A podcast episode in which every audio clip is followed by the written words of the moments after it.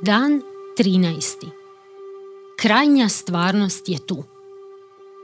Glavno je u ovom izlaganju. Imamo takva velikog svećenika koji sjede s desne strane prijestolja veličanstva na nebesima, službenik svetišta i pravog šatora, onoga koji podiže gospodin, a ne čovjek. Oni služe samo slici i sjeni nebeskih stvarnosti, kako je Bog poučio Mojsija kad se ovaj spremao da napravi šator. Pazi, veli naime Bog, načini sve prema uzorku koji ti je pokazan na gori.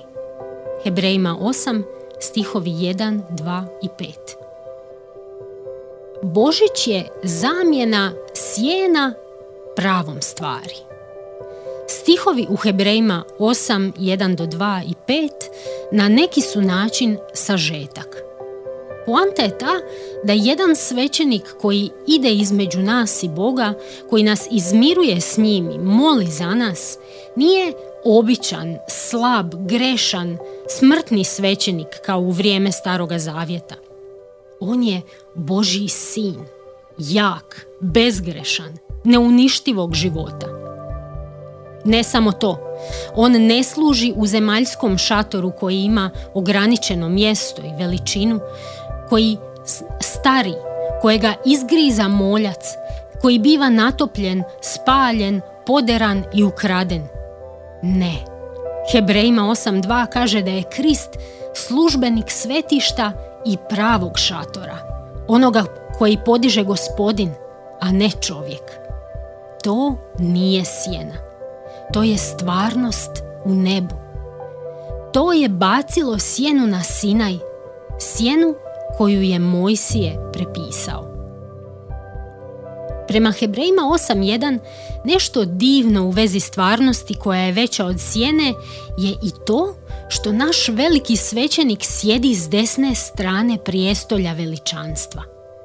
Nijedan svećenik staroga zavjeta to nije mogao reći.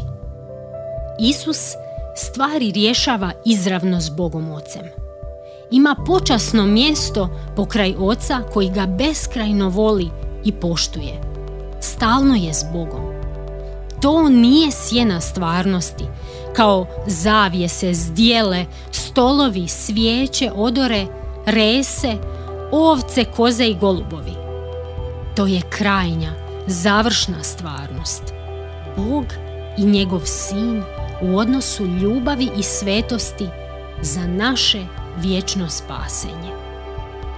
Krajnja su stvarnost osobe božanstva u odnosu, koje razmatraju kako će se njihovo veličanstvo, svetost, ljubav, pravda, dobrota i istina očitovati u otkupljenim ljudima.